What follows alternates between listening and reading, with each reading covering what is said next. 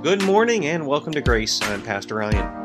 As we continue in our series called Show and Tell, looking at Jesus' commissioning texts for the church, we will hear today from Paul Jacobs on one of the most famous passages in the whole New Testament.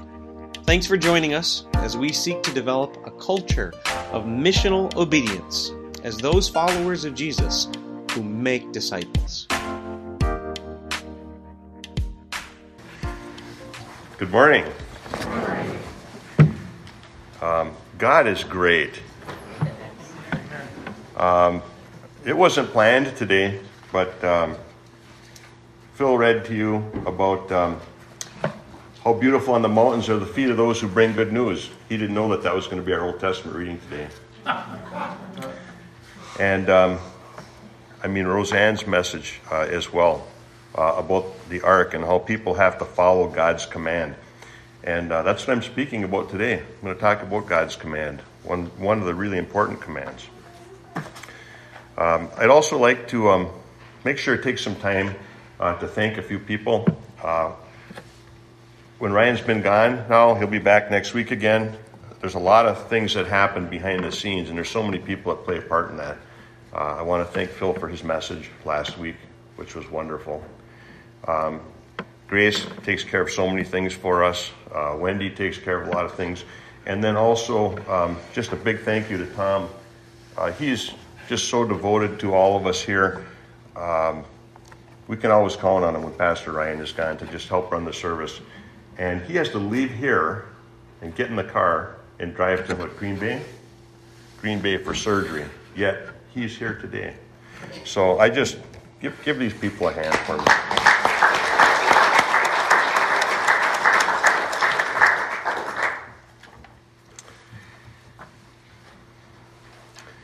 So, Paula's 88 year old father passed away last summer. We had three days to say goodbye. What did we say? We didn't talk about the weather. We didn't talk about politics. The conversations were meaningful, and the main message was You've been a good father, and we love you. Many of you remember Pastor Dave Anderson, at the end of his earthly life, he gave a series of sermons here entitled, What I Want My Church to Know Before I'm Gone. He loved this church and served it well, leaving us with what he knew to be the most important message Solo Christo, or salvation by Christ alone. If you had just one last message to leave to your family, what would it be? Let's pray. Lord God, we all fall short of your glory, and we are only completed in you. We praise you for your word, Lord, for your family gathered in your name. We praise you for your provision in our lives, and especially for your Son, Jesus. Lord, we pray that my words today will be pleasing to you, uh, that you give us all ears to hear, and that your message will be clear and that hearts will be changed, and that your words will draw your children closer to you. Lord, you gave us directions to follow. You gave us a command. Help us to live to the calling you give us, and especially to remember your final command to your disciples. In Jesus' name, amen. amen. So, we often hear there, there's some big questions in this life. There's big questions, right? What is the meaning of life? Anybody like to offer that up? I don't know that we have time for that. Or the one kids always ask, why? Best question. Um, read a book one time, it was um, How to Talk to Anybody, Anytime, Anywhere. And they're like, one great question is why? What is God's purpose for His church? Another big question. What is God's will for you? Let's look into God's Word for answers. If you look with me uh, in the book of Matthew on uh, page 1423, Matthew 28, verses 19 through 20.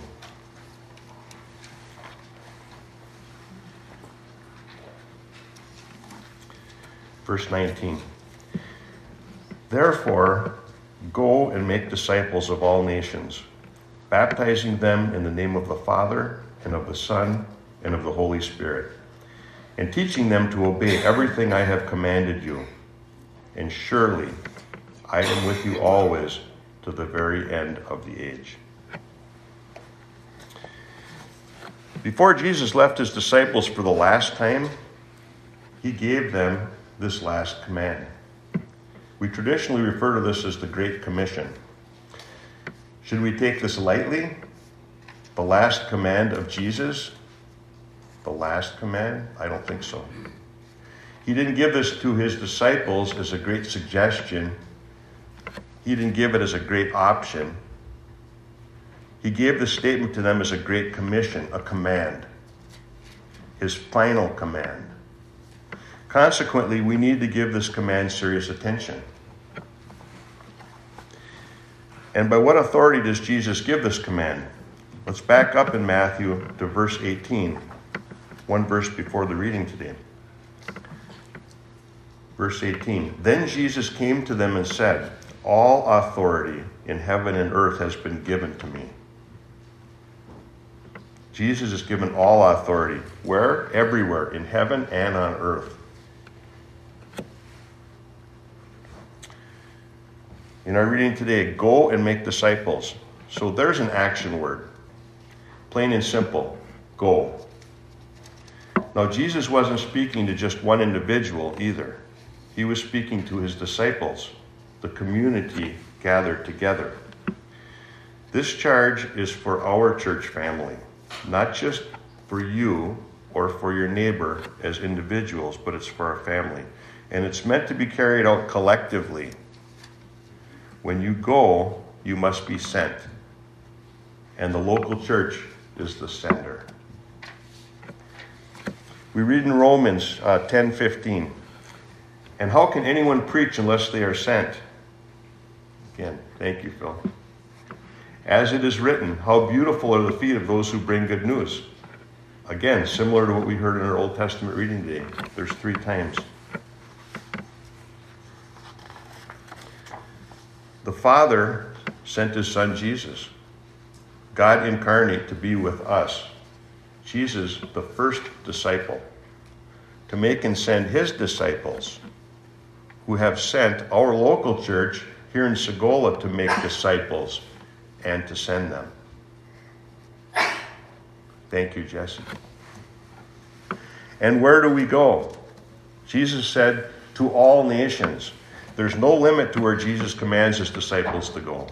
It could be across the street or across the globe. And everyone's reach is different.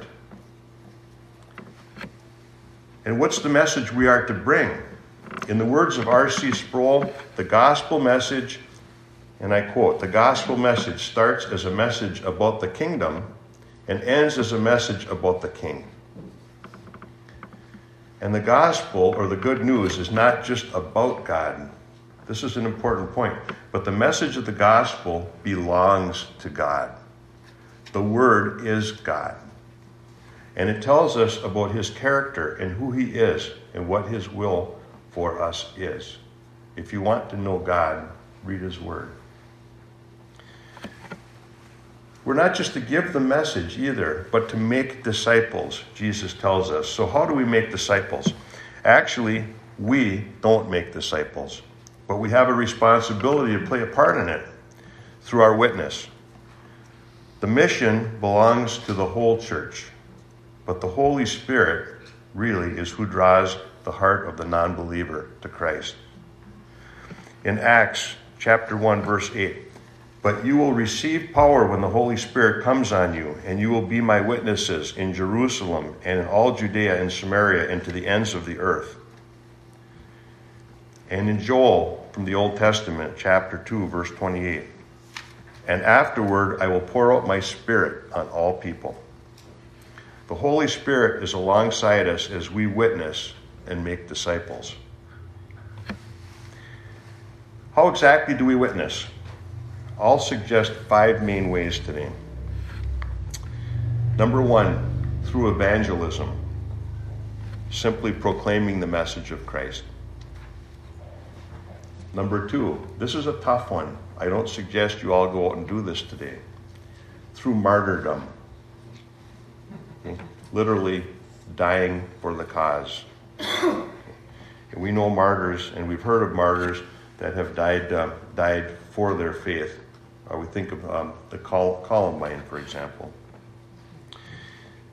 The third way, celebration of the Lord's Supper in remembrance. Number four, loving one another. We do a great job of that here in our church. Not just the people that are easy to love, but the ones that are hard to love too. If Christ is in your brother or sister and you love Jesus, you must love your brother or sister in Christ. In John 13 35, we read, By this everyone will know that you are my disciples, if you love one another. And the fifth way, giving your testimony. Do you remember who led you to Christ? Many of you will have a name or two. And if you think of that person, do you think of their faults? No. But they had faults. Remember, Christ uses imperfect people to build his kingdom. We call it your testimony. But doesn't God really own the story? He's responsible for it. Share your testimonies, for the story of God's work in your life deserves to be told. Back to Matthew. Baptizing them in the name of the Father and of the Son and of the Holy Spirit. From the book of Acts, chapter 2, verse 41. Those who accepted his message were baptized, and about 3,000 were added to their number that day. Baptism has been a sign of conversion to Christ. As a community of believers, we're always encouraged to share in the joy of baptism of new believers. It reminds us of our own commitment to Christ and helps us welcome new brothers and sisters into God's church. Celebrate. And teaching them to obey everything I have commanded you. After conversion comes teaching or discipling. We don't just see people come to Christ and then let them go out on their own. They also need to be taught about Jesus and his commands. And we as a church are responsible for this together, all of us. And surely I am with you always to the very end of the age. We also are not given, just given this great commission and then sent out alone. Us. Jesus promises us that He is with us always. He sends us out with the protection and guidance of the Holy Spirit. We are never in this alone. Surely we have God's promise in this. Let's talk about how the Great Commission relates to missions. The word mission is from the Latin word missio, which means to send. In 1 John 4 9, this is how God showed his love among us. He sent his one and only Son into the world that we might live through him. The mission of the church is to send out to find the lost. And again, this mission responsibility belongs to the whole church. When we send out our own people on mission, in human terms, we're doing good. And we are part of saving the lost. But more importantly, we glorify God. We glorify Him in giving Him joy. In Luke's Gospel, in the story of the prodigal son, the faithful son asks the father why he has gone to great lengths to celebrate the return of his disobedient brother. From Luke 15 31. My son, the father said, You are always with me, and everything I have is yours. But we had to celebrate and be glad because this brother of yours was dead and is alive again. He was lost and is found. The focus here is not on the lost son. When we hear the story, we always think about the lost son. How nice for him. But it's really about the father's great joy at finding him. You see, it's not about us, it's all about God the Father. To him be the glory. Amen? Amen. Let's look at some applications. We'll get things finished up here. Um, how do we how do we become a great commission church? How do we create the culture of a great commission church? Now you have to be cautious here. Culture is not a program. It's a way of life. It's deeply seated in the culture of the church. Number one, cultivate a culture of discipling. Discipling involves more than one person, too. That's important. You can't be just discipled by yourself. There needs to be someone discipling as well as there has to be a teacher as well as a student. There's more than one person involved in this. It might be through church attendance. Hopefully, you hear some good, godly messages here at church on Sunday. So, church attendance is part of discipling. You might be involved with Bible studies, discipling, maybe in life groups where we share our daily walk with Jesus, with our other brothers and sisters in Christ, maybe in communal prayer. Some people enjoy discussing books by Christian authors with Christian brothers and sisters or attending Christian conferences. Again, it's more than one person. You can't do it alone. There's the teacher and the student. Number two, cultivate a culture of evangelism. So, evangelism doesn't have to be complex, and you don't have to stand on a corner and shout God's word. It works, but you don't have to. Just commit even a few verses of Scripture to memory two, three, four verses of Scripture. One I like Psalm 119 11. I have stored up your word in my heart that I might not sin against you. Some, some versions say, I have, I have hidden your word in my heart that I might not sin against you. And this is one of the early things that I learned that gave me an idea that it's important to store up God's word in your heart.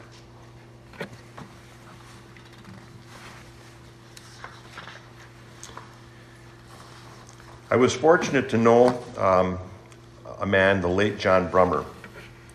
I call him the carpenter evangelist.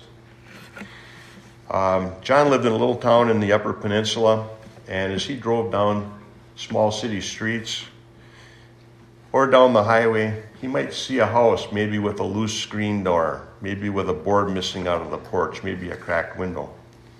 He would stop at the house, knock on the door, and just say, You know, I noticed your screen door is amiss. Could I fix it for you? And uh, ultimately, he would just, people would accept him and he would go to the store, buy what he needed. He'd come back a day or two later and he would just fix it. And uh, oftentimes, he'd have an opportunity to maybe have a cup of coffee with the person, or they're like, Why are you doing this? But he would explain about his great God. Carpenter evangelist. We have some carpenter evangelists in here.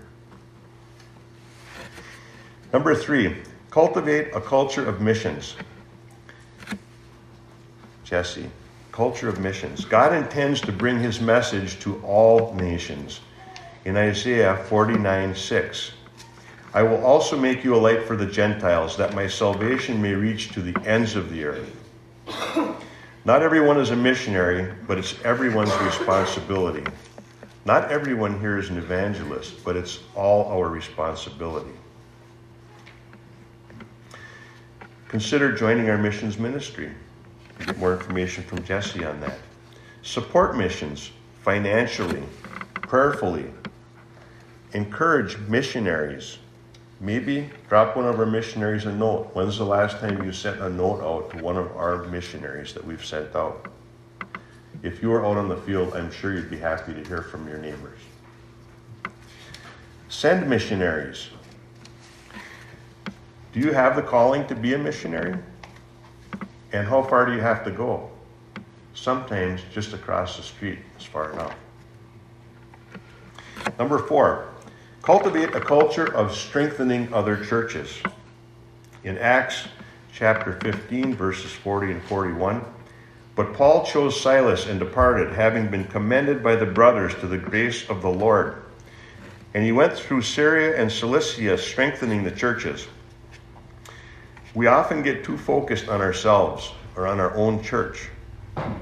We have to love our own church. We love the people that are in here. But remember, the body of Christ is not competing factions. One church might have an event, and a church down the road has growth in their church, especially growth of new believers. We should rejoice at that. Number five, cultivate a culture of encouraging gospel growth locally. Maybe this is driving to North Dickinson schools and praying for the students and teachers. Maybe this looks like our pastor meeting with other local pastors. I often think of our friend Phyllis, the produce aisle evangelist. Her mission field is over tomatoes and cucumbers. She may remark to a total stranger about the beautiful food God has provided for us in the vegetable aisle.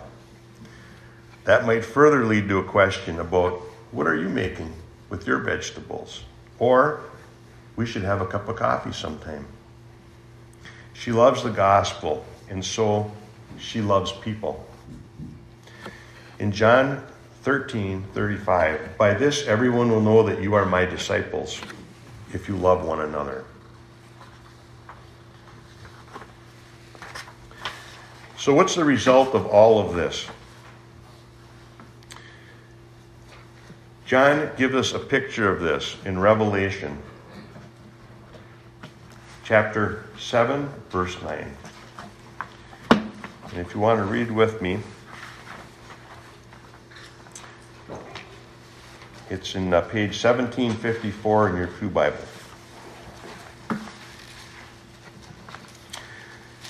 After this I looked, and there before me was a great multitude that no one could count from every nation, every nation, tribe, people, and language standing before the throne and before the Lamb. They were wearing white robes and were holding palm branches in their hands, and they cried out in a loud voice Salvation belongs to our God who sits on the throne and to the Lamb. Let's pray.